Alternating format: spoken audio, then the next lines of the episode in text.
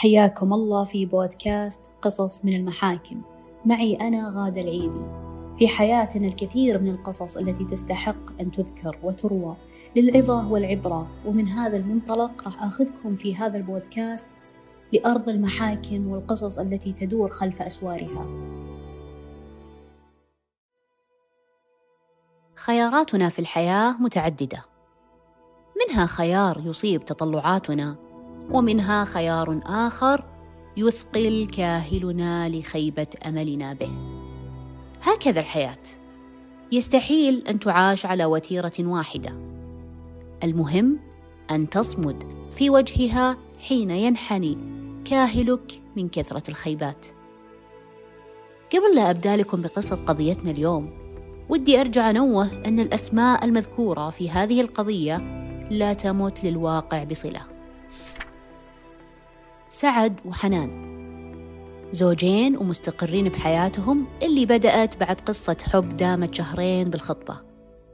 سعد جراح في أحد المستشفيات الحكومية وسمعته سابقته ما شاء الله تبارك الله ودخلها المادي مرتفع. حنان موظفة في البنك ودخلها المادي راتب بسيط يغطي مصاريفها. خلوني أكلمكم عن طابع حياة الاثنين. سعد طموح وعنده شغف ويحب يتعلم وجاي من عائلة مقتدرة ماديا. يعشق زوجته جدا ومستحيل يرفض لها طلب.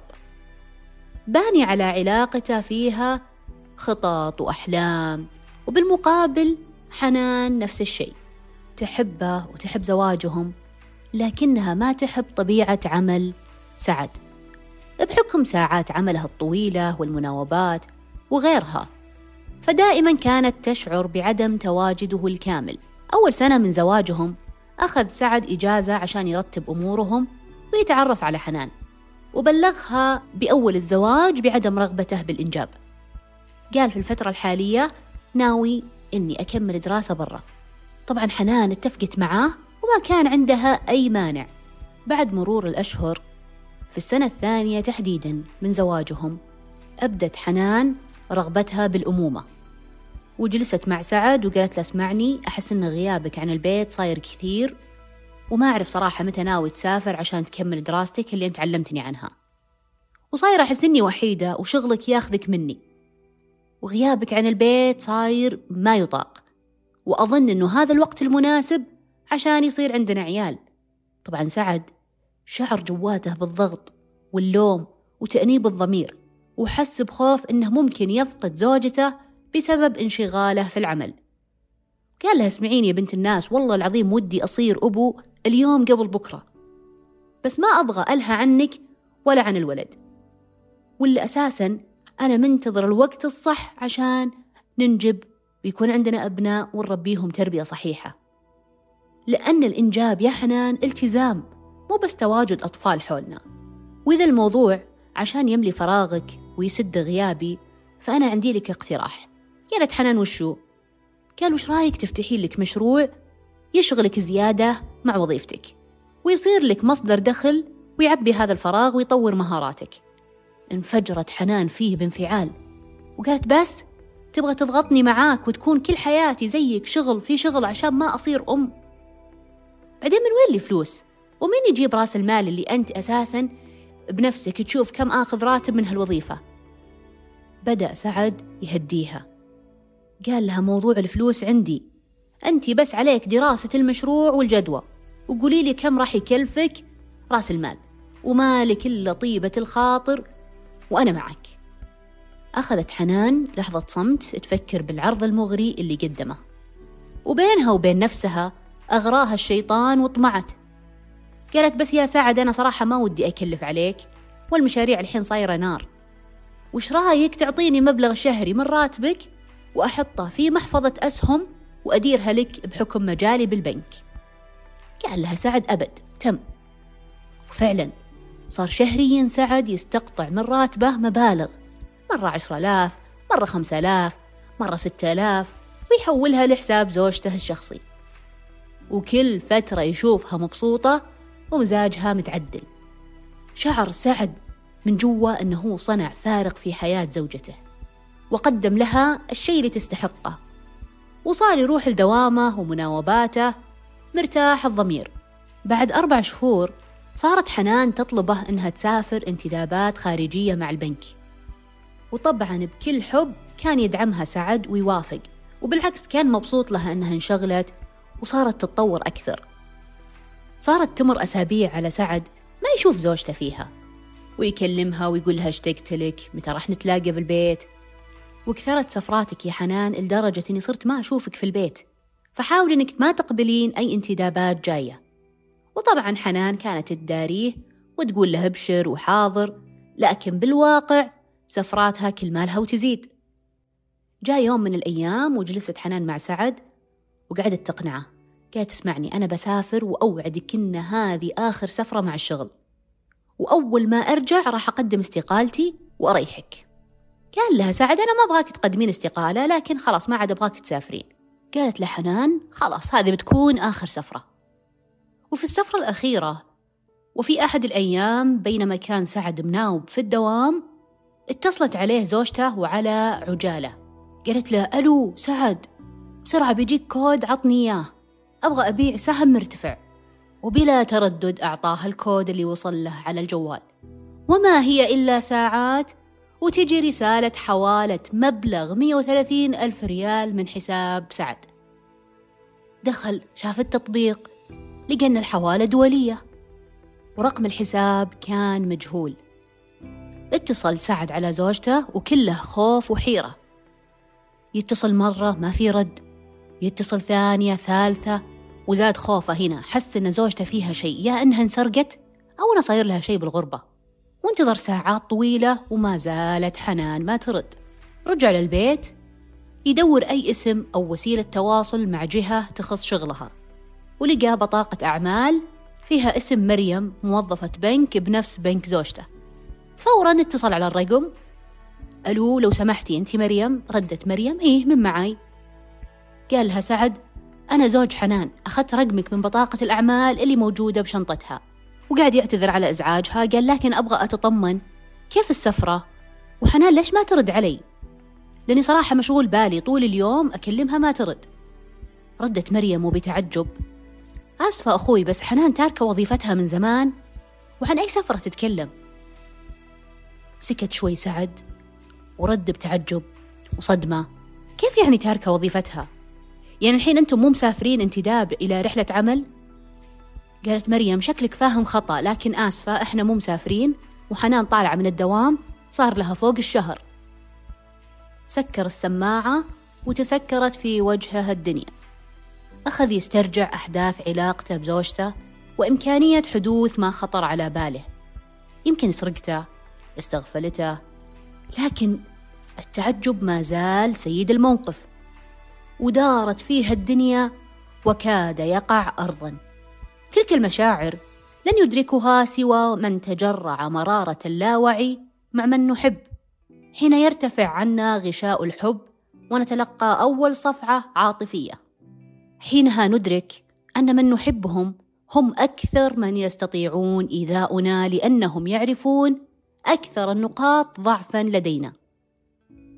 لذا سعد تجرع المرارة على عجالة ليسعفه الوقت لإنقاذ ما تبقى له معها وقف يتساءل مين أكلم؟ وش أقول للناس؟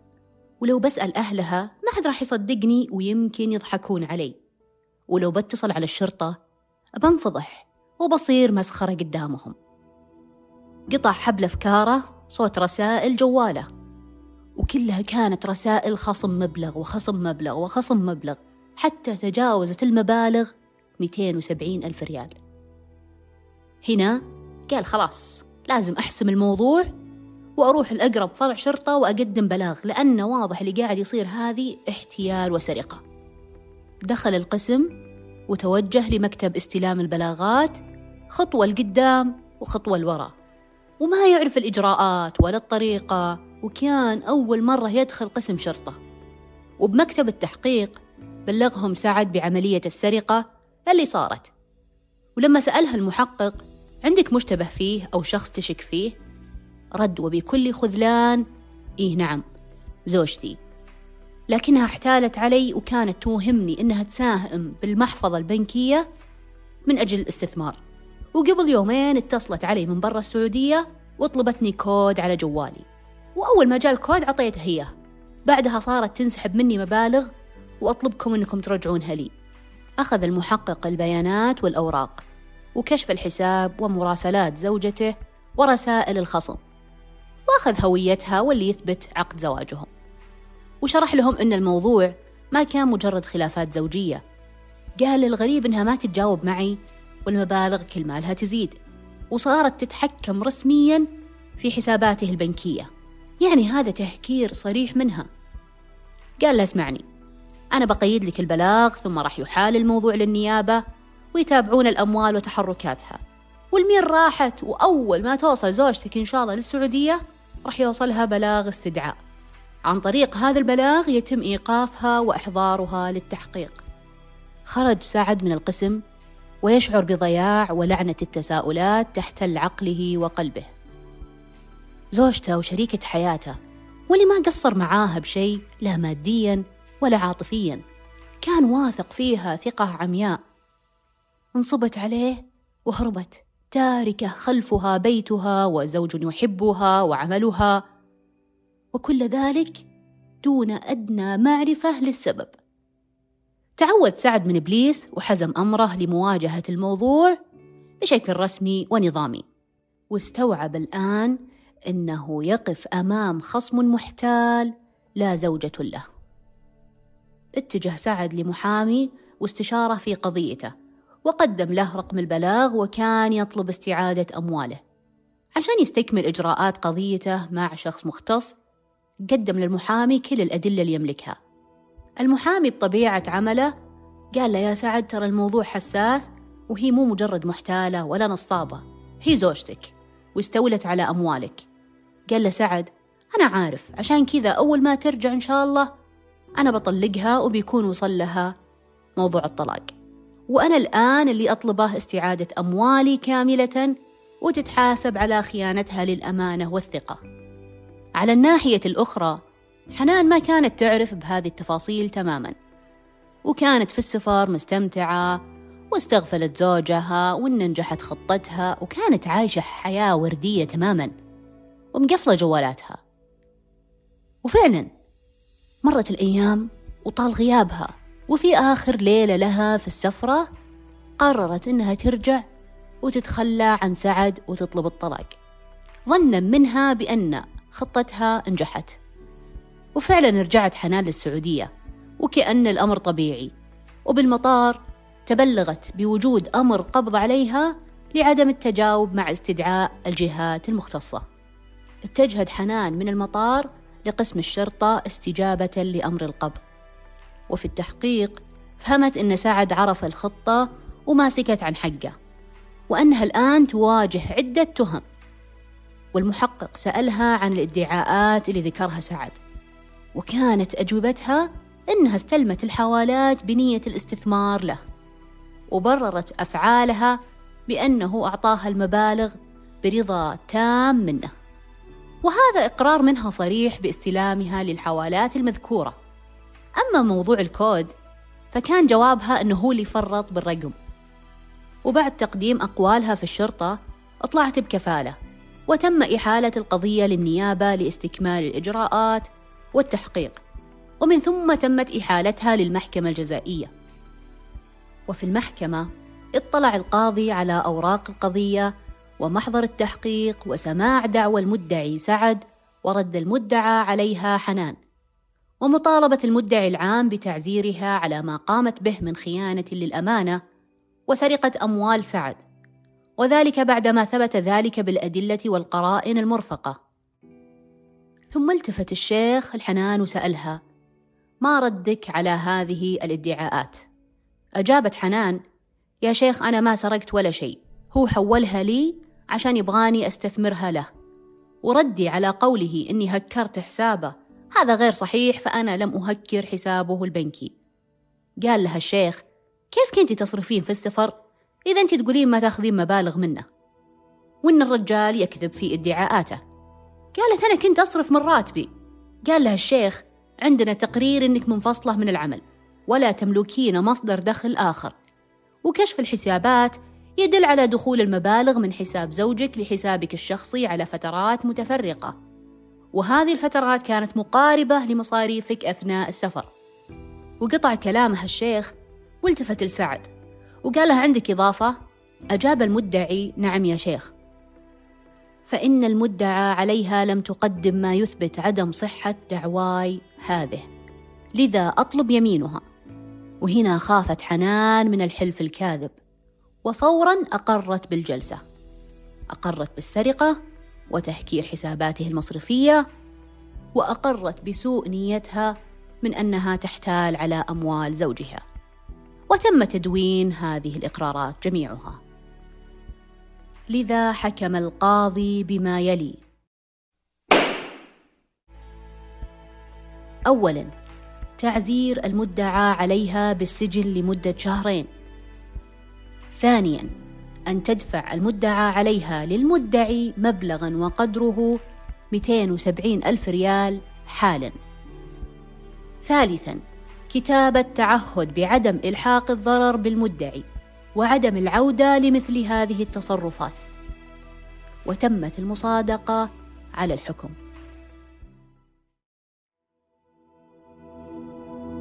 العبرة من هالقضية أن الصفعات التي نتلقاها من القريب لا نراها إلا بعد شعورنا بالألم منها. حنان كانت تؤذي سعد عاطفيا وتلومه على كثرة عمله الذي كان أساس مصدر دخلهم. واللي كانت تعرف عنه قبل ارتباطها فيه. ولما الطرف الثاني في العلاقة يتخلى عن السعي لنجاح العلاقة ويترك لك هذه المسؤولية كاملة اعلم تماما أنه لا يريد نجاحها بل يريد الخلاص منها. حنان كانت تغذيه بفكرة التقصير والإجحاف والأنانية إلى أن أقدم على تنازل لا أصل له.